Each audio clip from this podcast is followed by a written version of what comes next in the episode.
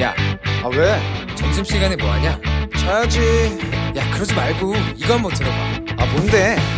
지금 당장 라디오를 켜봐 나른한 오후 깨울 시사 토크쇼 모두가 즐길 수 있고 함께하는 시간 유쾌하고도 신나는 시사 토크쇼 오태훈의 시사본부.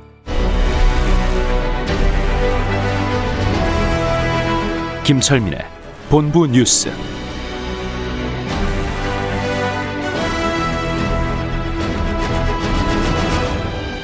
네, KBS 일라디오 오태훈의 시사본부 2부 시작합니다. 이 시각 중요한 뉴스를 분석해 드립니다. 본부 뉴스, 뉴스의 핵심 짚어보죠. KBS 보도본부 아이언민, 김철민 해설위원과 함께합니다. 어서 오세요. 네, 안녕하세요. 김철민입니다. 네. 코로나19 상황 다시 1000명 네. 넘었고 동부구치소 쪽이 상당히 좀 걱정이네요. 예, 오늘 1046명 신규 확진자가 나왔는데 서울 동부구치소에서 추가 확진자가 233명 나왔습니다. 그래서 그 영향이 가장 컸던 걸로 보이고 예. 이제 이 동부구치소에서 이렇게 확진자가 계속 나온 거에 대해서 정세균 국무총리가 오늘 입장을 밝혔는데 정부가 직접 관리하는 교정시설에서 대규모 집단 감염이 나와서 매우 송구스럽다. 네. 근데 이제 일단 대부분 수용자들이기 때문에 지역사회로 추가로 전파될 가능성은 낮다. 음. 다만 이제 그 추가 확진자가 더 나오지 않도록 법무부나 방역 당국은 총력을 다하고 재발 방지 대책 마련해 달라 이렇게 이제 당부를 했고요. 네. 그다음에 지금 이제 가장 큰 변수가 영국발 변이 바이러스가 이제 국내에 유입이 된 건데 네. 이게 지난 22일 날 이제 런던에서 입국한 일가족 이게 4명 가운데 3명 검체해서 지금 변이 바이러스가 확인이 된 거거든요. 영국에서 이제 오신 거예요. 예, 영국 어. 런던에 거주하다가 일가족 네 분이 이제 이제 들어왔는데 그중에 세 분한테 이제 변이 바이러스가 확 감염된 게 확인이 됐는데 이분들은 입국할 당시부터 양성이었, 양성이었거든요. 그럼 격리 조치가 됐겠네요. 예, 근데 이제 문제는 기내에서 음. 기내에서 전파가 될 가능성이 있다는 거죠. 아, 그래서 기내에서 같이 타고 있던 예, 분들. 같이 타고 온 비행기에 당시 승객이 그 62명, 그다음에 음. 승무원이 12명 이렇게 해서 이제 74명이 같이 이제 들어왔는데 네. 일단 승무원 12명은 저는 음성 판정을 받았습니다. 그런데 이제 같이 타고 들어왔던 승객 62명에 대해서 지금 그 추적 조사를 진행하고 있는데 이 결과가 아직 다 안 나왔고요. 그리고 이제 영국에서 들어온 일가족이 또 다른 일가족이 또 이제 네 명 중에서 이제 세 한 분은 돌아가셨고 음. 이제 80대 노인인데 이제 사망 이후에 확진 판정 받았고 나머지 세 분은 지금 이제 바- 이제 그 변이 바이러스가 있는지 검체 조사를 하고 있는데 네. 이분들은 좀 저 입국 날짜가 지난달 8일, 13일 이래서요. 그 일단 그 영국발 항공기 운항이 금지되기 이전에 들어온 분들이거든요. 예. 근데 이제 이 중에 먼저 들어온 한 분이 자가 격리가 격리가 해제된 상태에서 지역 사회에서 이제 이동한 흔적들이 좀 나오고 있거든요. 음. 그래서 만약에 이분이 그 변이 바이러스 가 확인이 되면 이 변이 바이러스가 지역 사회에 감염될 우려도 있어서 이게 상당히 큰 변수가 지금 되고 있습니다. 그래서 이 부분에 대해서도 오늘 정세균 총리가 언급을 했었는데 네. 일단 그, 그, 일단 그, 저, 이 검역 시스템을 좀 면밀하게 점검하라고 보완을 해서 위험 국가로부터 이 들어오지 않도록 좀 빈틈없이 대비하라 지시를 했고요. 그래서 이 수도권에 운영되는 그 선별 임시 검사소 이것도 운영이 원래 다음 달 3일까지였는데 2주간 더 연장을 하겠다 이렇게 밝혔습니다. 알겠습니다. 3차 재난지원금 규모라든가 집행식이 다 나왔어요. 좀 예. 소개해 주시죠. 오늘 오전에 이제 문재인 대통령이 국무회의에서 이제 발표한 내용인데요. 네. 그 위기에 놓여 있는 국민들 삶을 지키기 위해서 그 3차 재난지원금을 내년 초부터 신속하게 지원을 하겠다. 지원 구- 규모는 9조 3천억 원 정도다. 이렇게 이제 밝혔고요. 예. 특히 이제 소상공인들 자영업자들이 피해가 크기 때문에 일단 100만 원을 공통적으로 다 지원을 하고 그다음에 영업 제한 정도에 따라서 추가로 100만 원, 200만 원 이렇게 차등적으로 지급을 하겠다. 이렇게 소상공인들을 직접적으로 다 지원을 우선적으로 하고 그다음에 그 임차료 부담도 또 추가로 덜어주기 위해서 저금리로 이자 저금리 이 상품들을 지원을 하고 그다음에 착한 임대료에 대한 인센티브 확대하고 보험료도 경감한 이런 조치들을 병행을 하겠다 이렇게 예, 밝혔습니다. 네. 백신과 관련해서도 뭐가 있었죠? 예, 그리고 백신 공급 문제에 대해서 이제 우려들이 많은데 이 부분에 대해서도 오늘 이제 언급이 있- 청와대에서 언급이 있었는데 그 문재인 대통령이 지난 28일 날 미국 제약회사 모더나의 최고 경영자 스테판 반세 반세라고 이제 직접 전화 통화를 했다고 합니다. 그래서 네. 전화 통화를 해서 한국에 2천만 명 분량의 백신을 연내에 1분기 내에 공급하는데 합의를 했다. 그러니까 모더나 백신 2천만 명분. 예, 예. 그렇죠. 네. 원래 당초 지난 최근에 정부가 발표한 그 백신 확보량 보면 모더나는 천만 병 분량이라고 이렇게 이제 발표를 했었거든요. 근데 네. 이거의 두 배에 해당하는 분량을 그 조기에 공급되도록 그 이제 그, 그 모더나 CEO하고 음. 전화 통화를 통해서 합의를 했다 이렇게 밝혔습니다. 네. 올해 보신각 타정도 온라인으로만 볼수 예. 있다고 합니다. 예. 연말 앞두고 방역에 대해서 좀 걱정이 많은데 강릉시가 드론을 투입해서 관광객 퇴거 명령 조치한다는 건 어떤 내용입니까? 이게 이제 연말 연시 특별 방역 대책이 지금 추진이 돼서 그 동해안의 일출 명소가 다 폐쇄가 됐지 않습니까? 어. 그 이제 근데 지난 성탄절 연휴에 네. 이뭐 저 일출 뭐 일몰 명소에 가서 이제 기념사진 찍는다고 음. 거기 봉쇄된 해변을 몰래 넘어 들어가는 이런 관광객들이 꽤 많이 몰렸다 고 그럽니다. 봉쇄했다고 철조망으로 칠 건 아닌 거 예. 아니에요. 예. 그래서 예. 이제 이게 또 이제 새해 그 연초에 또 음. 해돋이 관광객들이 또 급증할 걸로 예상이 되기 때문에 예. 강릉시가 아예 해변 전체를 봉쇄하는 조치를 시행을 하기로 했다고 했, 오늘 발표를 했습니다. 그래서 네. 12월 31일, 1월 1일에는 그 강릉시 공무원 1,400명을 전원 다 투입을 해서 아이고. 모든 해변에 통제요원을 배치하겠다. 예, 예. 주차, 주차장을 비롯해서 어, 뭐 해변에 이제 모든 해변 통제를 하고 음. 그럼에도 불구하고 사각지대로 진입하는 무분별한 관광객들이 있을 수 있기 때문에 어, 이런 분들 한두 명 네, 계세요. 드론을 투입을 예. 해서 예, 예. 이분들을 감시해서 퇴강 명령을 내리고 이 불응하면 다 과태료를 물리겠다. 그리고 이 동해안 일출 명소가 다 폐쇄됐으니까 네. 올해는 저 일출 보러 오지 마시라 이렇게 특별히 당부를 했습니다. 음. 뉴스 하나만 더 보겠습니다. 예. 고 박원순 시장 성추행 사건 관련해서 경찰에서 수사 결과 발표했네요. 예, 이게 이제 7월 이후 지금 다섯 달, 여섯 달 가까이 된 사건에 대해서 경찰청이 오늘 수사 결과를 발표했습니다. 일단 그, 고 박원순 전 시장은 사망을 했기 때문에 박원순 시장에 대해서 그 가해져 있던 그 강제추행 성폭력 처벌법 위반 혐의는 공소권이 없는 걸로 이렇게 네. 결정이 됐고요. 예. 그다음에 이제 문제가 됐던 게 이 성추행을 묵인 방조했다는 그 전현직 서울시 공무원들 네. 이 사람들에 대해서는 조사가 이루어져 왔는데 일곱 명 전원에 대해서 불기소 의견으로 어, 음. 어, 검찰에 송치를 하기로 했다 이렇게 밝혔습니다. 그래서 왜 불기소가 됐나 이제 이렇게 하면서 설명을 했는데 일단 그 참고인 스물여섯 명 피고 발인 다섯 명을다 조사를 했는데 네. 그 성추행 의혹을 묵인 방조했다는 혐의를 입증할 만한 증거가 부족하다. 음. 그리고 박원순 시장 휴대전화에 대해서 포렌식 작업을 법원에 신청을 했는데 영장이 기각이 됐고 이래서 아무튼 그 피해자의 주장을 입증할 만한 증거가 불충분하다. 네네. 피해자 측은 서울시 인사 담당자 등 그 상급자들 아, 동료들 20여 명에게 본인이 이제 성추행 피해를 당했다는 호소를 했, 지만 음. 이런 주장이 경찰에서는 증거 불충분으로 입증이 안 된 것이죠. 예. 다만 그 피해자의 고소 문건을 온라인으로 이제 유포를 해서 2차 가해를 한 혐의를 받고 있는 일반인들이 있습니다. 그래서 네. 이런 사람들 15명에 대해서는 기소 의견으로 검찰에 송치를 했다 이렇게 밝혔습니다. 알겠습니다. 지금까지 KBS 보도본부의 김철민 해설위원과 본부 뉴스 함께했습니다. 오늘 소식 고맙습니다. 네, 고맙습니다.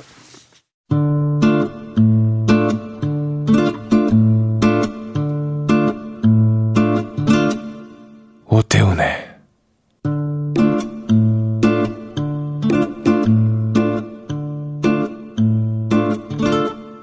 시사본부. 네, 지금 시각 1시 9분 향하고 있습니다. 시사본부는 청취자 여러분들의 참여 기다리고 있습니다. 샵 9730으로 의견 보내주시면 되고요. 짧은 문자 50원, 긴 문자 100원, 어플리케이션 콩은 무료로 이용하실 수 있습니다. 팟캐스트와 콩, KBS 홈페이지를 통해서 시사본부 지난 방송 다시 들으실 수 있고 유튜브를 통해서도 생중계되고 있습니다. 일라디오 시사본부 이렇게 검색해 보시면 영상으로도 만나실 수 있습니다. 매주 화요일 정치화투 시간이 있죠. 변함없이 두 분과 함께합니다. 먼저 더불어민주당 김성환 의원 나오셨습니다. 안녕하십니까? 네, 안녕하세요. 김성환입니다. 국민의힘 조혜진 의원 자리하셨습니다. 안녕하십니까? 예, 반갑습니다. 조혜진입니다. 예. 어, 정치와트 올해 2020년 마지막 시간이에요. 예. 그러네요. 예. 참 빨리 갑니다. 예. 예. 두 분께서 올 한해 어, 정치건 뭐, 뭐 사회건 뭐 여러 가지 분야가 됐건 다 좋은데 좀 가장 기억 남는 장면 한 장면을 꼽으라고 하면은 어떤 장면이 떠오르실까 궁금해서 좀 여쭤볼까 하는데요. 김성환 의원님. 네, 정치적으로 보면 아무래도 이제 우리 저 어, 국민의힘에서 5.18 어, 망월동 묘지에 가서 네. 어, 이제 사과를 한 것 그런 음. 게좀 꼽히고요. 올해는 아무래도 이제 코로나로 시작해서 코로나로 끝나는 거라 네. 이 코로나 방역 과정에서 보여준 이 K 방역의 힘 이게 음. 올해 대한민국의 브랜드 가치를 세계적으로 가장 높이는데 크게 기여하지 않았나 싶은데요. 네. 우리 국민의 그 과정에서 어, 민주적이면서도 질서 있게 움직인 국민의 힘 이런 게 음. 가장 어, 크게 눈에 띄지 않나 싶습니다. 네. 조혜진 의원께서는요. 저는 며칠 전에 있었던 서울행정법원의 홍순욱 판사의 네. 그 윤석열 총장 그 정직 징계 처분 그 효, 효력 무효 정지 무효 인용한 무효 거예요. 예. 가처분 인용한 그 판결이 가장 인상에 남습니다. 음, 네, 네. 어, 지금 우리나라가 막 정치 그 법치주의나 민주주의가 거의 위기 상황인데 그 상징적인 사건이 윤석열 총장에 대한 징계 처분이었거든요. 예. 법무부 징계위원회가 절차에서도 위법, 탈법, 불법이 난무하고 음. 또 징계 사유도 그 어, 억지 생때 그 저기 근거가 되지 않는 네. 그런 사유를 가지고 현재 검찰총장을 정직 징계를 내리고 대통령이 그걸 받아들였는데 그게 법원에서까지 받아들이면은 음. 저는 이제 더 이상 민주주의나 법치주의 희망이 없다고 생각을 했습니다. 네. 그러니까 그 판사가 어, 헌법이나 법률 또 원칙에 따라서 판단하면은 뭐 결론은 그때도 제가 아마 이 자리에서인가 어디선가 말씀드렸던 것 같은데 결론은 뭐, 뭐 예측 가능하다. 그런데 지금 우리 사회가 판사가 판결 하나 내린 것도 어려운 상황이거든요. 음. 정권의 압박도 있고 친문 저 홍위병이라고 하는 사람들이 정신적인 린치를 가하고 네. 그러니까 아마 저 판사가 헌법과 법률에 따라서 원칙적으로 판단하면 결론은 예상이 되지만 그런 결정을 내릴 수 있을까라고 음. 생각을 했는데 결국 내리는 걸 보고서 네. 어, 개인적으로 참 감동받았고 음. 뭐 그렇다고 그 판결 하나로 뭐 흔들리는 민주주의 법치주의가 바로 회복되는 건 아니지만은 네. 그걸 다시 회복하는 단초가 됐다는 점에서 어. 제 개인적으로는 굉장히 예, 인상 깊고 아마 후세의 사가들이 예, 예. 어, 역사적인 판결로 저는 평가할 거로 봅니다. 이 부분을 얘기를 하셨는데 이게 지금 이거를 논쟁을 할 수 있는 상황은 네, 네. 아닌데 뭐 김성환 의원님 따로 말씀하실 거 없으세요? 아, 네, 예, 네. 예. 뭐 조혜진 의원님의 뜻이 그렇다는 아, 정도 이해하겠습니다. 아, 아, 알겠습니다. 고맙습니다. 주제로 돌아와 주셔서. 자, 그럼 이제 본격적인 주제로 좀 시작하겠습니다. 아, 오전에도, 아, 오전이란다. 일부에서도 이제 대한 변호사협회장, 이찬희 협회장 이제 인터뷰를 좀 저희가 했습니다만 어제, 네. 아, 공수처장 후보 네. 두 명이 선정이 됐습니다. 어, 김성환 의원님, 네. 이 선정된 후보 두 명에 대해서는 어떤 평가를 내리십니까? 네, 뭐 대체 평가 그렇습니다만 이 두 명의 후보는 여당에서 추천하는 후보가 아니고 네. 대한 변협에서 나름대로의 내부의 엄, 어, 어, 엄정한 기준을 가지고 추천한 분들 중에서 판사 한 분, 검사 한분 예. 추천이 됐잖아요. 예, 출신이. 예, 예, 출신이 이제 추천이 됐는데 그 뭐 세간의 평가도 그렇고 음. 어, 뭐 추천 과정에서는 여러모로 특히 이제 국민의힘 측에서 어, 계속 이제 발목 잡기 등등을 통해서 공수처 출범이 원래 장, 올해 7월 달이었는데 지금 굉장히 많이 늦어졌잖아요. 예. 그런 과정을 겪긴 했습니다만 어, 두 분 중에 누가 되더라도 어, 꽤 공정하게 어, 공수처의 역할을 해나갈 수 있는 분 아닌가 그렇게 음. 그렇게 이, 판단하고 있습니다. 네. 야당 추- 야당 추천위원이 퇴장 속에 이제 두 명이 선정이 됐어요. 예. 조혜진 의원께서는 어떻게 평가하십니까? 두 분 중에 한 분은 제가 개인적으로 조금 아는 분이고 네네. 한 분은 전혀 면식이 없는 분인데 어. 어, 두 분 다 그냥 그 세평은 예. 어, 비교적 합리적인 분들이고 상식적인 분들이다 이런 세 평이 있는 것 같아요. 음. 그 중에 제가 아는 한 분은 저도 뭐 그렇게 느끼는 그 그런 분이고. 네. 근데 이제 문제는 이 공수처가 입국 과정 또 출범 과정에서 계속 논란이 되고 우리 야당이 문제제기를 했던 부분이 정치적 독립, 중립, 네. 공수처의 그 생명이라고 할 수 있는 그 부분 문제거든요. 그 문제에 있어 가지고 이 두 분이 그 어, 충분한 신뢰를 못 주는 부분이 있다. 음. 김진욱 어, 헌법 헌재 그 소속 연구관 같은 경우에는 문재인 정부 들어섰을 때 법무부 인권국장 공모에 이제 참여를 했었고 어, 이글리 그 국민권익위 부위원장은 또 문재인 정부 때 5.18 특별조사위원회 위원장을 또 맡았었고 예. 그러니까 그, 그 이외에는 특별히 정치적인 색깔을 드러낸 적은 없지만은 그런 것으로 이제 사람들이 이 지금 정부의 어떤 국정 운영 기조와 괴를 같이 하는 분들 아닌가 네.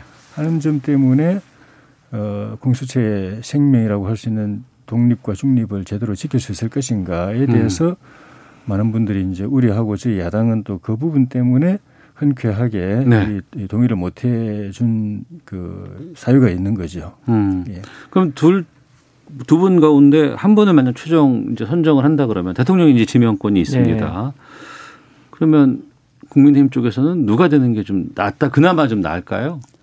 당론은 따로 없습니다. 없습니까? 뭐 개인적으로? 논의, 하거나 근데 제 개인적으로는 이글리 국민 권익위 부위원장이 지금이라고 아. 생각하는데 아, 어, 지금 이 공수처가 어, 그 고위 그 공직자 예. 수사를 해야 되는 수사 능력이 고도로 요구되는 그런 기관인데 지금 이야기 나오는 거 보면은 어, 뭐 민변 변호사들, 음. 검사, 판사 경험도 없는 그 민변 변호사들이 대거 진입해서 어, 그 공수처를 장악할 거다 이런 이야기도 있는 알겠습니다. 상황에서 예. 어, 수사 경험이 전혀 없는 음. 분이 함- 하는 거는 이 배가 산으로 갈 가능성이 있다. 예. 근데 현실적으로는 정부 여당이 계속 검찰 출신 안 된다고 비토를 하고 있어서 음. 어, 김진욱 재판관이 실제로는 될 가능성이 더 높아 보이는 것 아닌가. 네. 아, 그 점에서 그렇게 되면은 공수처의 미래가 더 좀 그 불안하다. 네. 이런 생각이 듭니다. 여당에서는 이 김진욱 그 연구관을 좀 주- 선호합니까? 어떻습니까? 글쎄요, 두 분 다 충분히 자격이 있어 보입니다. 예. 어, 김진욱 어, 후보는 어, 판사 경험도 있고 또 변호사 경험도 있고 또 네. 어, 헌법 재판소에서 연구관으로도 좀 오래 활동을 해서 두루 경험을 갖고 있고 또 어, 이 여러 가지 다른 활동들을 좀한 것 같고요. 또 이건희 후보도 5.18 특별조사위원회 위원장도 하고 해서 두 분 다 자격이 있어 보이는데 아무래도 공- 공수처의 어, 제일 큰 기대는 일종의 그동안의 무소불위 권력을 어, 갖고 움직여왔던 검찰 개혁 이 과제가 높기 때문에 네. 세간에서는 이 판사 출신 우리 김진욱 어, 후보가 더 유리하는 거 아니냐 이런 네, 네.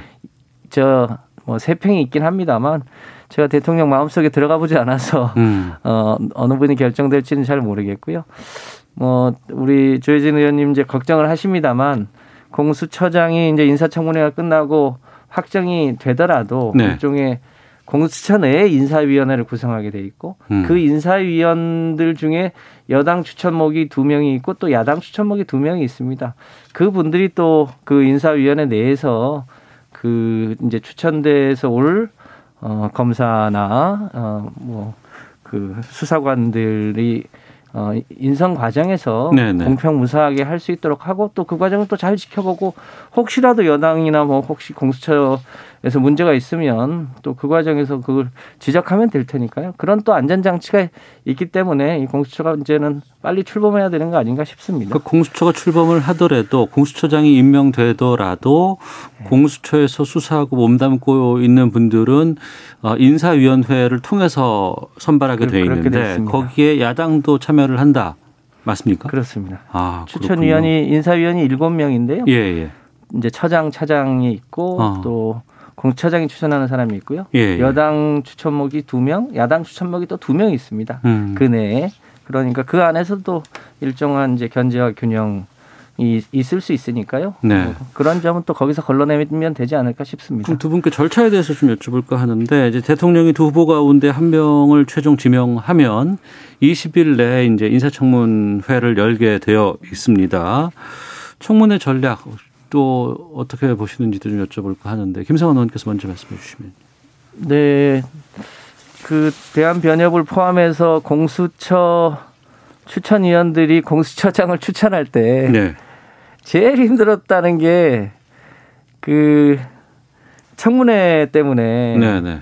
개인적으로 혹시 공수처장 의견이 있느냐라고 해서 물어보면 어. 집에 가서 한번 상의해 보겠다고 해서 감감무소식이었다는 분이 참 많았다고 그래요. 단순히 장관 청문회를 넘어서서 뭐 그렇- 검찰. 일이라든가 뭐 예. 여러 가지 법 쪽에서 들여다볼 건 다 들여다볼 거 아니에요. 지금. 인사청문회 제도가 갖고 있는 이제 문제 중에 하나인데요. 그게 네. 특히 가족사가 어. 그 과정에서 탈탈 털리는 문제들 때문에 네.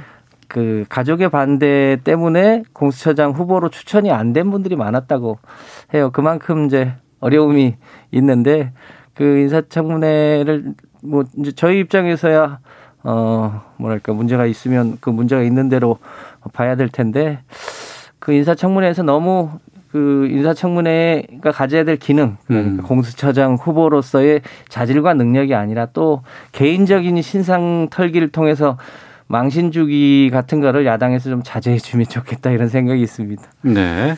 조혜진 의원님. 저희는 그 인사청문회를 어떻게 그 대처하는지에 대해서 어 원내 지도부 고민을 할 텐데 안 들어올 수도 있습니까? 아직은 뭐 잘 모르겠어요. 제 어. 생각 뭐 그- 이것도 이제 당정에서 공론화되지는 않은 사안이기 때문에 예, 예. 제 개인 생각입니다만은 저희 입장은 그 공수처 출범 과정에서부터 음. 공수처 그 법을 처리하는 과정에서부터 국회법 위반 사항들이 많았고 네, 네. 그다음에 공수처가 헌법에 전혀 근거가 없는 헌재 지금 제소에도 예, 해놓은 기관이고. 상황이시잖아요. 예. 어, 그런 것 때문에 현재의 지금 이제 그 위헌 심판을 제, 제기를 해놓은 상태고 그리고 이번에 그 두 명이 추천되는 과정에서도 음. 절차법 위반이다. 네. 그래서 홍정 행정 소송까지 제기할 상황이기 때문에 그러니까 공수처 자체가 헌법적 법률적으로 하자가 있는 기관이고 그 법에 의해서 에, 선출된 과정도 또 하자가 있기 때문에 어 이걸 인정하고 그저 인사청문회 참여하는 건 인정한다는 의미이기 때문에 예. 그런 고민이 있을 것이라고 음. 생각이 듭니다. 원천적으로 이걸 인정하지 않고 어 문제를 야- 제- 제기를 할 것인지 예. 아니면 참여해서 공수처장 개인이나 음. 또그 저 임명 과정의 절차적인 문제점이나 이런 걸 어, 부각시키는 쪽으로 갈는지 네. 원내 지도부가 아마 고민이 좀 되지 않을까 싶습니다. 어. 그 결정에 따라서 참여를 안 할 수도 있- 있는 상황이 올 수도 있겠군요. 만약에. 제 개인 생각은 뭐 그 여지도 놓고 고민하지 않을까 어. 생각이 듭니다.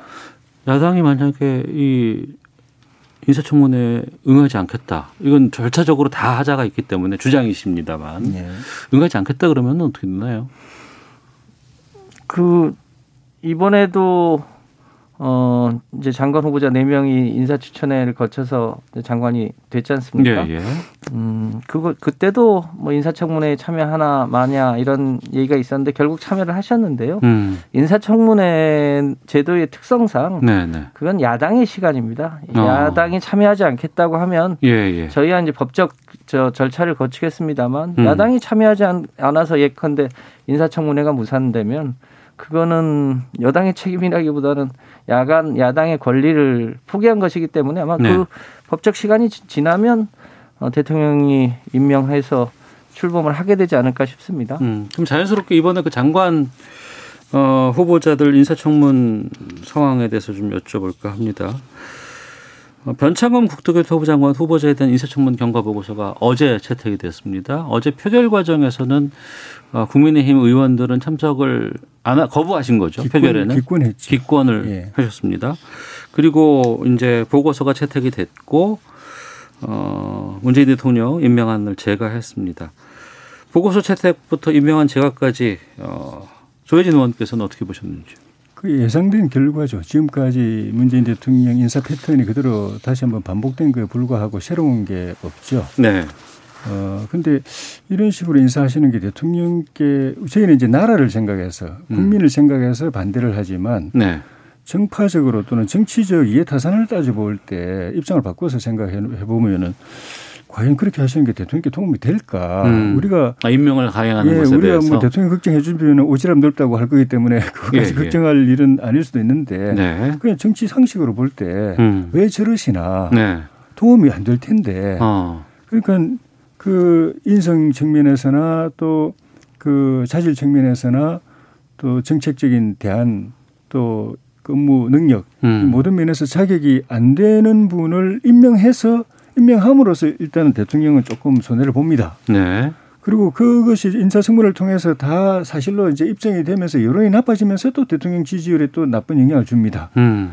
그런데도 대통령이 또 임명 강행하면 네. 그걸로 통해서 또 국민들이 또 실망합니다. 음. 그걸로 그걸 끝나느냐 하면 그게 아니고 네. 그분이 장관이 돼 가지고 이제 부동산 정책이라든가 이런 국정을 펼칠 때 음. 과거에 SH 사장, LH 사장 하면서 보여왔던 그런 정실 인사라든가 일감 몰아주기라든가 네. 그 불공정한 일 처리 방식이라든가 또는 좀 무능한 일, 그 업무 추진 능력이라든가 예. 거기다가 또 이제 코드 의식은 강해가지고 이념적인 건 강해가지고 지금 그 김현미 장관이 해왔던 걸 갖다가 수정하는 게 아니라 더 강하게 음. 밀고 나가가지고 또 사고를 칠 가능성이 있습니다. 예. 그럼 그것 때문에 또 대통령이 한번 또 지지율에 영향을 나쁜 영향을 줄 텐데 음. 참 딱합니다. 그게 음. 지금 뭐 옆에서 말리는 분이 왜 이렇게 없는지. 네. 예. 말리는 분이 없어 딱하다고 말씀해 주셨는데요. 예. 그 이번 과정에서도 또 소위 야당의 과도한 흠집내기가 음. 있었던 거 아닌가 싶습니다.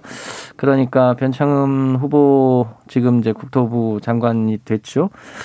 구- 어, 구의역 이 사고에 대한 이 발언이 좀 네. 적절치 못한 것 이 있었던 건 사실 아닙니까? 음. 그 부분에 대해서 본인이 여러 차례 네. 어, 그 사과했는데 그 문제가 어, 국토부 장관을 어, 뭐랄까 후보에서 사퇴시켜야 될 만한 건이 건이냐 아니냐 이게 쟁점이었던 것 같은데요.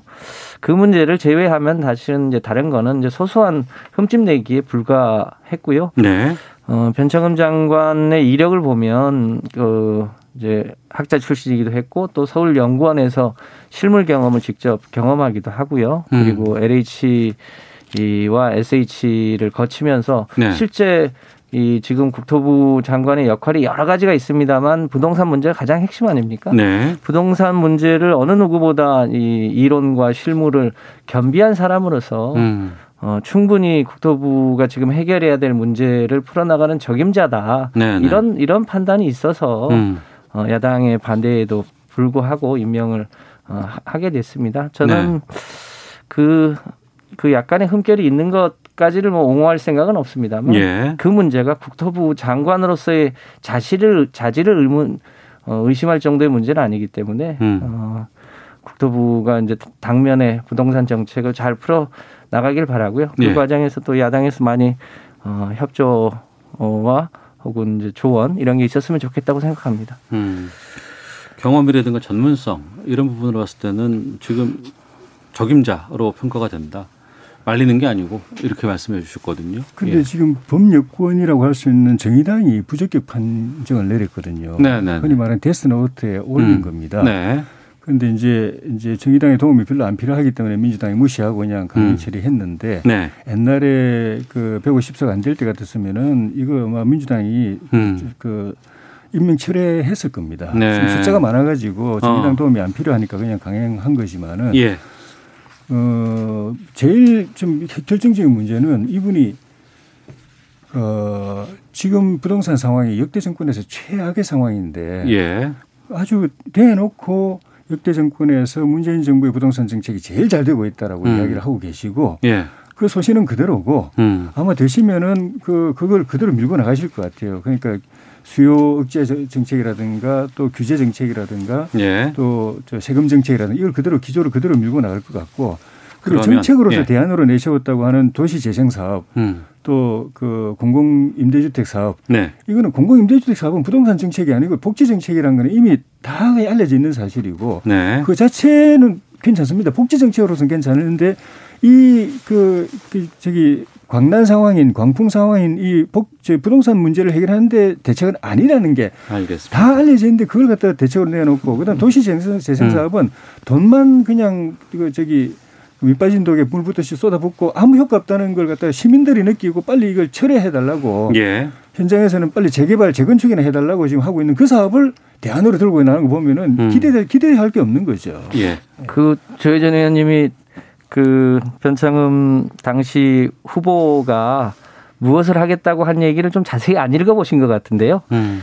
어, 그, 그동안 해왔던 여러 가지 이 본인들이 직접 해왔던 게 있고요. 네. 최근에 소위 이제 부동산 공급과 관련해서 어, 수도권의 저밀 지역이라든가 역세권 지역의 용적률을 높여서 어, 공급을 충분히 하겠다는 얘기를 여러 차례 했습니다. 네. 아마 그 얘기를 미처 살펴보지 못하신 것 같은데요.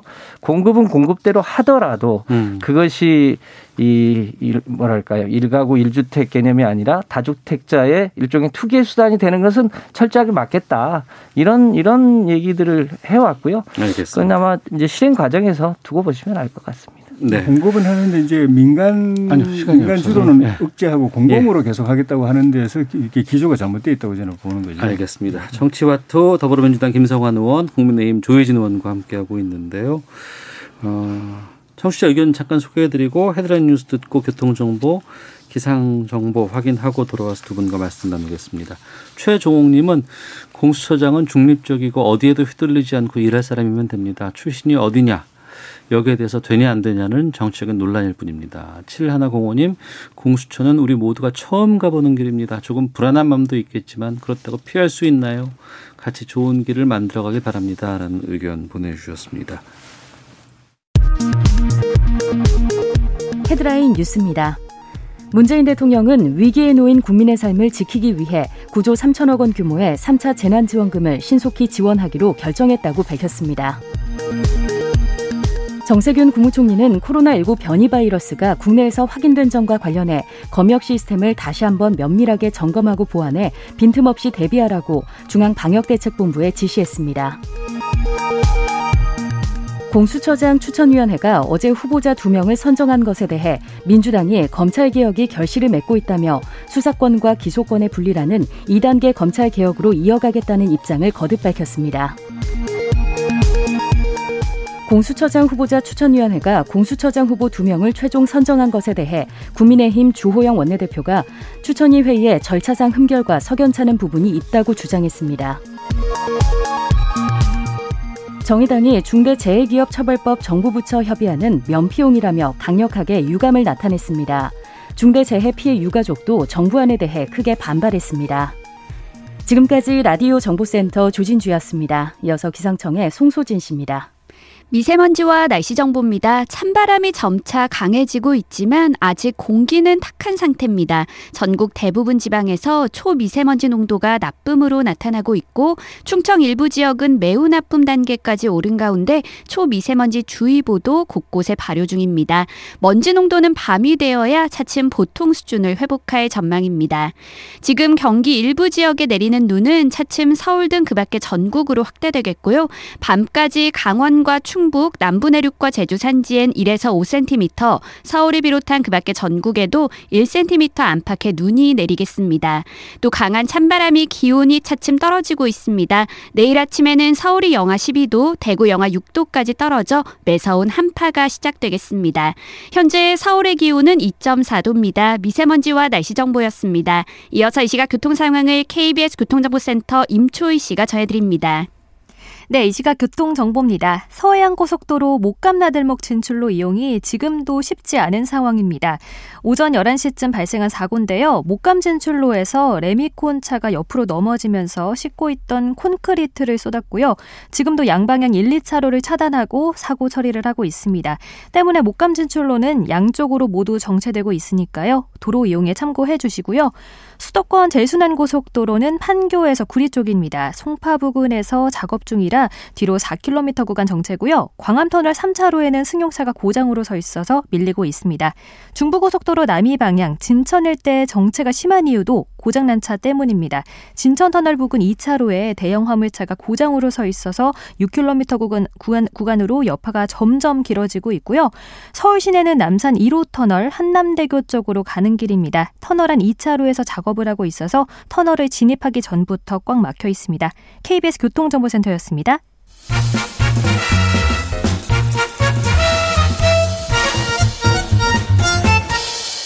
오태훈의 시사 본부. 네. 1시 35분 지나고 있습니다. 정치와트 돌아왔습니다. 문재인 대통령과 어, 민주당 이낙연 대표가 지난 주말 청와대에서 회동했다는 뉴스가 나왔습니다. 그 대통령의 대국민 상화, 사과 이후에 이제 회동이 이루어졌는데 언론에서는 개각 연말 개각 얘기 인적 쇄신 방안 상의했을 거다라는 관측이 나옵니다. 김성환 의원님. 네. 개각 폭이 얼마나 될까요? 대략 어 뭐 언론에 지금 예측 보도 나오는 대로 어 적게는 세 곳에서 많게는 다섯 곳 네. 정도가 개각 요인이 있는 것으로 음. 알려져 있는데요. 네네. 아마 빠르면 오늘 아마 늦어도 내일 중에는 어 후보 어 추천이 되지 않을까 싶습니다. 네. 언론에서 주목하고 있는 거는 이제 노영민 비서실장 네. 그리고 박영선 중기부 장관, 네. 추미애 장관도 포함됩니까? 네, 대략 이제 법무부와 이제 중기부 예. 또 산업부 음. 어, 그리고 문화체육부 네. 뭐 이런 이런 곳이 거론되고 있고요. 예. 노동부도 혹시 낄지 모르겠습니다. 그러니까 어. 그런 그런 곳이 주요한 후보 군인 것 같습니다. 예. 그렇게 지금 말씀해 주신 건 여섯 다섯 곳세 비서실장까지 비서실장 포함하면 포함해서 여섯 곳이죠. 근데 이제 거기도 되고. 어, 또 마땅한 신임 장관 후보가 있어야 네, 네. 가능하기 때문에 그 어. 마지막으로 아마 인선 과정에서 음. 한두 곳이 줄거나 네. 뭐 포함되거나 그러지 않을까 싶습니다. 음. 연말 개각 어떻게 보고 계세요? 지금 이제 네 명이 이미 교체가 됐고 예. 추가로 대여섯 군데 되면 한 열 군데 정도 되니까 폭이 꽤 큰 편이죠. 그렇죠. 예. 그리고 이게 사실상 문재인 대통령의 마지막 개각이 될 가능성이 있습니다. 네. 지금 이게 개각해가지고 1년만 지나도 뭐 음. 남은 임기가 한 6개월밖에 안 되기 때문에 다시 네네. 개각하기 쉽지 않다고 보면은 어. 그런 측면에서 대통령이 인사권을 통해서 이 정치적 국면을 전환하고 어, 분위기 쇄신을 할 수 있는 마지막 기회인데 네. 이 네분 네분 바꾼 데에서 좀 전에 말씀 있었던 그런 변창흠 후보 같은 이런 케이스가 또 생겨나 버렸고 음. 나머지 그네 대여섯 군데를 교체할 경우에 어떤 인물들이 또 대안으로 나올지 네. 또 청와대 정책 저 비서실장 정책실장을 교체한다고 할 때 또 어떤 인물들이 또 그 자리에 들어갈지 음. 이거에 따라서 국면 전환 또는 뭐 인적 쇄신 효과가 있을 수도 있고 없을 수도 있는데 네. 적어도 지금까지 하마평에 올라와 있는 분들로 놓고 보면은 별로 기대가 안 가는 어. 그러니까 새로운 인물도 없고 국민들이 대체로 이미 익숙한 네. 알고 정치 활동을 했거나 또 이런저런 이제 활동을 통해서 국민들이 알고 있는 아 저 사람은 대충 이런저런 사람 아는 사람들이 거론이 되고 개각 임명 대상자. 예, 하마평에 오르는 분들이 어. 거기다 또 뭐 일부는 약간 좀 비호감 같은 그런 인상이 있는 분들도 있기 때문에 예, 예. 만약에 하마평에 오르는 그분들 가지고 개각을 한다면은 국민 전환 인적 쇄신 효과가 있을까? 어. 근데 아까 좀 모두에 제가 말씀드렸지만 대통령 인사가 그런 점이 참 딱해요. 어. 그러니까 코드 인사를 고집하니까 예, 예. 그 인사 인사 인재 풀이 좁을 수밖에 없거든요. 음. 그럼 그 안에는 능력이 안 돼도 그 사람 쓸 수밖에 없는 겁니다. 그 네. 사람 가지고 돌려막기 하고 회전문 인사하고 이렇게 할 수밖에 없는 건데 음. 그럼 그건 인사를 통해서 대통령이 점수를 따는 게 아니라 더 잃게 되는 거죠. 네. 그래서 코드 인사를 깨뜨리고 음. 정말 말 그대로 저기 천하의 인재를 구하는 그런 인사를 해야 되는데 임기 말까지도 지금 거론되는 인사들이 그런 분들 보면은 예. 대통령의 인사 패턴이 못 벗어나고 있는 건 아닌가. 음. 이번 인사의 관건은 저는 코드 인사를 깨느냐 못 깨느냐. 네. 거기에 국면 전환 인적 쇄신 효과가 있을 수도 있고 없을 수도 있다. 예. 코드 인사가 마치 나쁜 것의 대명사처럼 얘기를 하시는데요. 네. 내각은 대통령을 대신해서 그 해당 분야를 챙겨야 되기 때문에 당연히 대통령의 철학과 가치를 함께하는 사람이 하는 게 맞는 거죠.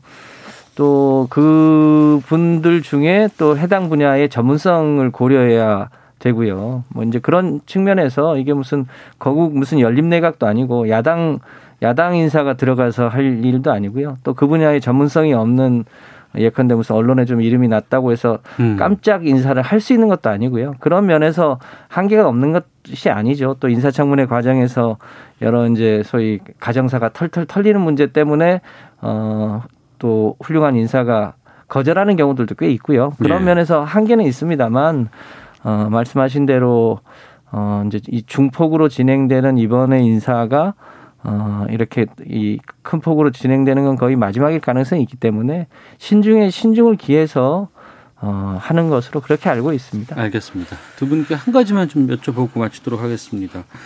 업무에 복귀한 윤석열 검찰총장에 대해서 여권 일부에서는 뭐 탄핵 이야기가 좀 거론되고 있는 것 같습니다. 뭐 하지만 뭐 그렇지 않다. 뭐 이거 신중하게 판단해야 된다라는 의원들의 의견들도 좀 있다고는 하는데 이 상황에 대해서 어떻게 보시는지 말씀 듣고 마치도록 하겠습니다.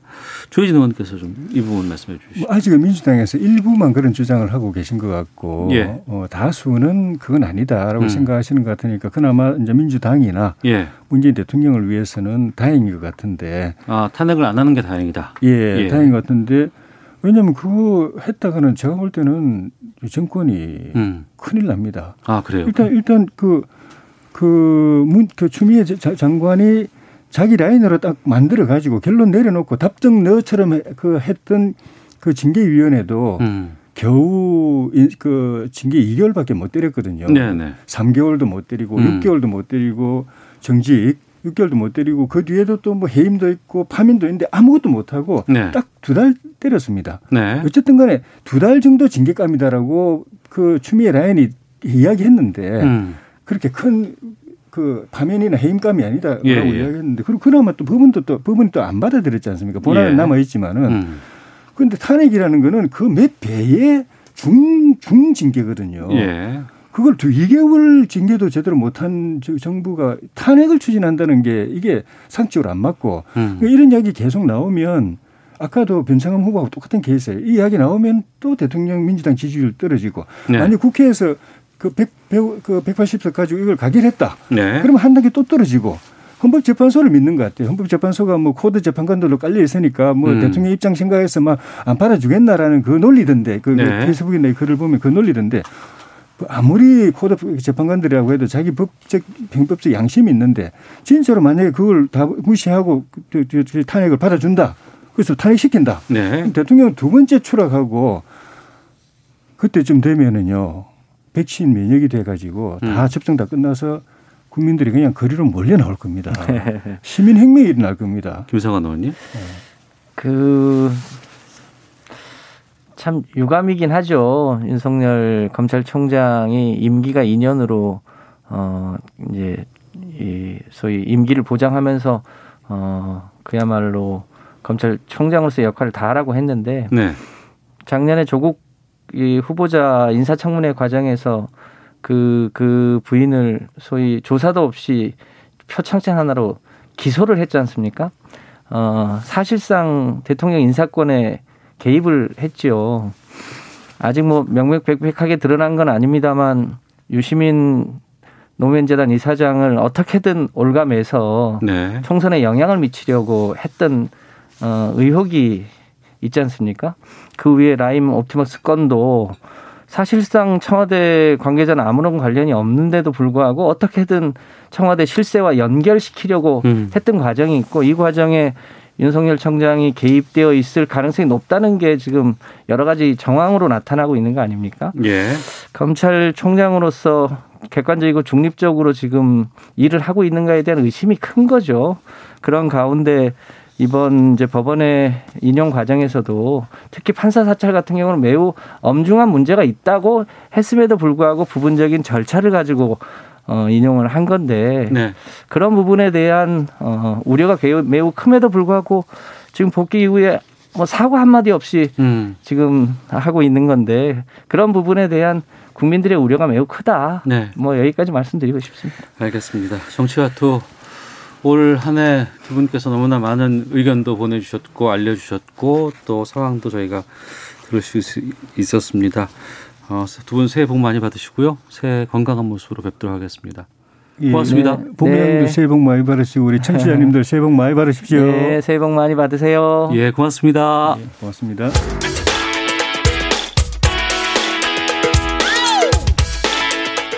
오태훈의 시사본부는 여러분의 소중한 의견을 기다립니다. 짧은 문자 50원, 긴 문자 100원의 정보 이용료가 되는 샵 9730, 우물정 9730번으로 문자 보내주십시오. KBS 라디오 앱 콩은 무료입니다. KBS 라디오 오태훈의 시사본부. 지금 여러분은 대한민국 라디오 유일의 점심 시사 프로그램을 듣고 계십니다. 자동차의 모든 것을 알아보는 시간 시사본부 차차차 국민대 자동차 운송 디자인 권영주 겸임 교수 오늘도 전화로 연결하도록 하겠습니다. 안녕하십니까? 네, 안녕하세요. 예, 올해는 얼굴 못 빼네요 이제. 아, 저희가 또 1월 3일까지 집합 금지 아니겠습니까? 어. 아, 비대면을 또 사랑해야죠. 아, 좋습니다. 자, 지금 어, 한동안은 좀 덜 했었는데 요즘 겨울 되고 나서 이제 수도권 중심으로 이제 미세먼지 농도가 좀 안 좋아요, 상황이. 그리고 이제 이 미세먼지 주범으로 지목되는 노후 차량 없애려는 제도적 노력도 많이 지금 나오곤 있는데 근데 새로운 산업 창출을 위해서는 없애는 것만 능사는 아니다. 뭐 이런 얘기도 있다고 해서 좀 살펴볼까 합니다. 먼저 지금 수도권에 지금 미세먼지 계절 관리지 시행 중이잖아요. 네. 이게 뭐예요? 그, 보통 이제 겨울철에 미세먼지가 많이 정체가 되니까, 어, 겨울철에 한해서 미세먼지를 좀 관리해보자라는 차원으로 하는 것이고요. 네. 그 대책 중에 하나가 오래된 자동차 운행을 금지시키겠습니다라고 하는 겁니다. 네. 어, 그러면 여기서 오래된 자동차는 대체 어떤 차입니까? 어, 배출가스 등급 5등급 차를 말하는 것이고요. 네. 휘발유차는 1987년 이전, 그다음에 경유차는 2002년 7월 1일 이전 기준이 적용된 차인데 음. 어, 서울하고 인천, 경기 이런 수도권 지역에서 내년 3월 31일까지 평일 오전 오후 시간 운행이 금지가 돼 있습니다. 네. 그 무작정 금지인 건가요? 아니면 운행 가능한 대안 같은 것들도 좀 있습니까? 그 오태원 아나운서 차가 지금 얼마나 됐죠? 몇 년 됐죠? 저 10년 됐죠? 딱 10년 됐어요. 예. 그렇죠. 이제 내년이면 11년째잖아요. 예, 예. 우리가 흔히 말하는 이제 10년 넘어가면 그때부터 노후된 경유차 이렇게 부르기는 합니다. 어, 전 경유는 아니고. 예. 그렇죠. 예. 어. 그런데 예. 본인이 계속 가지고 싶지 않으세요? 오랫동안 뭐 어, 기념으로 보관하고 싶다든가. 아, 기념으로 보관하고 싶다도 공간도 없고 다만 이제 음, 고장 안 나고 꾸준히 타고 싶다는 마음은 있죠. 예. 그렇죠. 그러다 보니까 이제 꾸준히 타고 싶은 사람들이 있단 말이에요. 예, 예, 예. 근데 저는 어떡합니까라고 하면 저공해 조치를 하시면 됩니다. 저공해 조치를 하면 된다. 예, 저감 장치 정부에서 지원해 주니까 네. 어, 90%의 비용 지원 받아서 10% 자부담하고 음. 어, 매연 저감 장치를 달면 돼요. 네. 그런 차들은 그냥 아무 제약 없이 운행이 가능합니다. 아, 그러니까 오래됐다고 해서 뭐 안 되는 건 아니고 저감 장치를 달면 그걸 운행이 가능한데 근데 예. 그 모든 차량에 다 저감 장치를 달 수 있어요? 못 다는 차량도 있어요? 이제 이게 문제인 거죠. 어. 그 저감 장치를 만드는 것이 정부가 아닙니다. 예. 민간 사업자가 만들어요. 아, 우리가 그럼 민간 사업자가 저희가 이 저감 장치 만들게요라고 해서 제작하겠죠. 예, 예. 그렇죠. 만들어 가지고 어, 대상되는 차종의 소유자에게 음. 저감 장치 다세요. 정부에서 비용 90% 지원됩니다. 10%만 부담하세요. 아, 비용은 90%는 정부에서 되는군요. 그렇죠. 예, 예. 그러다 보니까 이 장치를 달고 하는데 이 개발 민간 사업자다 보니까 돈 되는 것만 개발할 거 아니겠습니까? 그러면 남아 있는 차량이 많은 차종만 그렇죠. 제작하겠군요. 오래전, 오래전에 잘 팔린 차만 만드는 거예요. 어. 오래전에 잘 안 팔렸던 차는 안 만드는 겁니다. 그러니까 휘발유차 1987년 이전 배출 기준 적용된 차량이라는데 old car 같은 경우에는 이거 뭐 한두 대 때문에 이걸 만들겠어요? 그렇죠. 어. 그러다 보니까 이제 지금 말씀드리는 차원이 네. 그 앞서 유럽도 우리랑 똑같은 상황을 겪었습니다. 아, 유럽도. 그쪽은 또 old car 많이 이용하잖아요. 그러니까 유럽에 가보면 뭐 old car 많이 있잖아요. 예, 예. 제가 예전에 가서 궁금해가지고 이게 어떻게 많이 이렇게 유지가 됩니까? 운행도 되고. 어. 그랬더니 들려준 얘기가 뭐였냐면 똑같이 배출가스 문제를 겪고 있고 네.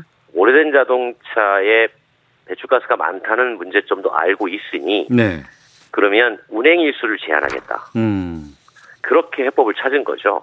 아. 그 예를 들면 지금 아무리 새 차라고 해도 미세먼지나 이산화탄소를 내뿜고 있지 않습니까? 예, 예. 그럼 그 차가 연간 총량으로 내뿜을 수 있는 총량이 있을 거예요. 예를 들면 뭐 연간 15,000km 운행한다고 예, 하면 예, 예, 예, 예. 뭐 너는 1톤을 배출하는구나. 음. 그럼 그 똑같이 1톤을 오래된 차도 적용을 하면 된다는 거예요. 다만 한 회당 배출량이 많을 수 있으니 그 횟수를 줄이겠다. 거리를 그렇죠. 운행, 줄이겠다. 운행 거리가 제한되는 거죠. 어. 그새 차는 15,000km를 타가지고 1톤을 배출하는데 네. 아주 오래된 차는 뭐 300km만 타도 1톤을 배출할 수 있는 거죠. 음. 그러면 300km만 탄다는 거예요. 아. 폐- 그래서 무조건 폐차를 유지하는 게 아니라 네. 그렇게 해서 클래식한 문화를 만들어 주니까 음. 어떤 현상이 벌어졌냐면 네. 그 좋아하는 사람들이 생겨나니까 부품을 만드는 사람들이 생겨납니다. 아, 시장이 된다고 판단하는 업체에서 부품을 만들기 그렇죠. 시작했다. 그렇죠. 어쨌든 어. 뭐 300km라도 운행은 하고 싶으니까 네, 네. 그 관련된 부품을 만들어내는 전문적인 기업들이 만들어졌고요. 음. 또 하나는 이게 일종의 자산으로서의 가치 때문에 경매 시장이 또 만들어졌습니다. 예.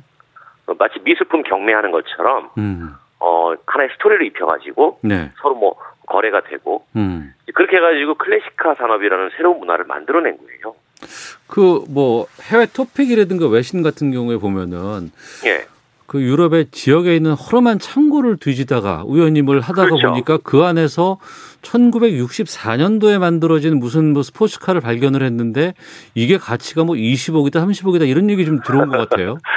그렇죠. 그게 이제 뭐 이를테면 네. 어 앞에 이제 아버지의 아버지, 할아버지나 이런 분들이 음. 사시던 집을 지금까지 그냥 방치하고 있었는데 네. 뭐 정리하려고 갔더니 예전에 할아버지가 사놨던 스포츠카나 또는 옛날 차가 발견되는 겁니다. 음. 그러면 그거는 그 당시에 폐차를 하지 않았어요. 네, 네. 그러니까 등록증이 살아있는 차라는 거죠. 어. 폐차를 안 했으니까. 예. 그래서 그런 차가 복원돼서 뭐 수십 배, 음. 수천 배의 가격으로 거래가 되기도 하고 네, 네. 이제 그런 것들이 왜 이런 얘기가 나오냐면 지금 폐차 즉 운행 금지가 되는 차종들이 대부분 20년에서 30년 된 차종들인데 네. 그런 차가 지금 저희 나이 때 40대 후반, 뭐 50대 초반 이렇게 해서 보면 음. 어 저희 젊을 때가 아니라 아버지가 옛날에 탔던 차 네, 네. 그런 것들이 꽤 있어요. 음. 제가 주변에 어떤 얘기 들었냐면 50년 전에 결혼할 때 처음으로 사셨는데 차를 네. 그거를 지금 폐차를 해야 된다고 음. 운행 금지를 시켜서 네, 네. 그- 그분은 이제 그 결혼 기념으로 계속 갖고 싶으대요. 음. 그래서 이런 게 무조건 폐차시키는 게 맞는 것이냐, 네. 운행 금지를 하는 게 맞는 것이냐에 대해서 이제 클래식카 좋아하시는 분들은 음. 나름대로 목소리를 내고 있는 거죠. 예. 그 모든 차량은 다 그렇게 폐차를 원래 해야 되는 건가요? 아니면 예외 같은 것들 좀 있습니까? 그러니까 이제 폐차는 안 해도 됩니다. 예, 예. 폐차를 안 해도 되는데 운행 금지가 된다는 것 자체는 어. 앞으로 운행 금지 지역이 확대된다는 걸 의미하잖아요. 예. 그러니까 시동 걸어도 돌아다닐 곳이 없으니 음. 그냥 폐차밖에 없는 것이냐라고 생각하시는 거고 예, 예. 지금 계절 관리 이제 미세먼지에서 제외되는 차종은 있어요. 아무리 오래됐어도 음. 뭐 소방차, 네. 구급차 이거 뭐 써야 되겠죠 필요하면. 네. 그다음에 몸이 불편하시는 분들이 타는 장애인차도 단속 대상에서는 제외를 합니다. 음. 그다음에 기초 생활수급자 및 차상위 계층이 소유한 차도 어, 내년 3월 30일까지 단속 대상에서 제외가 되는데 네. 음, 원래는 이런 게 있었어요. 그 개발 장치, 저감 장치가 없는 차종은 네. 언젠가 나오면 저감 장치 다실래요? 음. 네라고 약속만 하면 네. 그냥 다녔습니다. 아, 차량 차량이 대수가 많지 않으니까. 그렇죠. 어. 어. 그런데 이제 겨울이 돼서 예. 미세먼지가 많아지니까 이제 그거는 언제 나올지도 모르니까 음. 어, 운행을 금지하셔야 되겠네요. 네. 어, 이렇게 해서 이제 어, 내- 내년 1월 1일부터 음. 서울 같은 경우에는 녹색 교통 지역 안에서 네, 네. 어, 운행되면 1일 1회 음. 10만 원 과태료 부과되니까 예. 어, 오래된 차 갖고 계신 분들은 어, 구역을 잘 살피셔야 될 것 같습니다. 어. 그럼 겨울만 좀 참으시면 될까요? 아, 계속 연장될 가능성이 높다고 봐야죠. 음. 물론 겨울이 좀 집중돼서 관리는 하지만 네. 미세먼지라는 게 어, 사실사실 계속 나오는 것이니까 음. 앞으로도 이제 관리가 좀 강화된다는 측면에서 보면 네. 그 보유 부담을 자꾸 늘려가는 거여서 음. 뭐 고민들이 많으시겠죠. 네. 한때는 그 연식이 오래된 차량이 짐이고 이건 버려야 되고 없애야 되고 해야 되는 건데 또 이게 또 또 과거에 보면 한때는 자동차 오래 타기 운동도 버렸어요. 그러니까요. 예. 또, 또 클래식카라는 개념으로 시장으로 본다 그러면 또 새로운 시장까지도 볼 수 있는 그런 사회가 오지 않았나 싶습니다. 자, 권영주 기자와 함께했습니다. 권영주 차차차 올해 마지막 시간이었습니다. 고맙습니다. 새해 복 많이 받으세요. 새해 복 많으십시오. 네. 자, 오태훈의 시사본부 어, 29일 순서는 마, 여기서 마치도록 하겠습니다. 내일 뵙겠습니다. 안녕히 계십시오.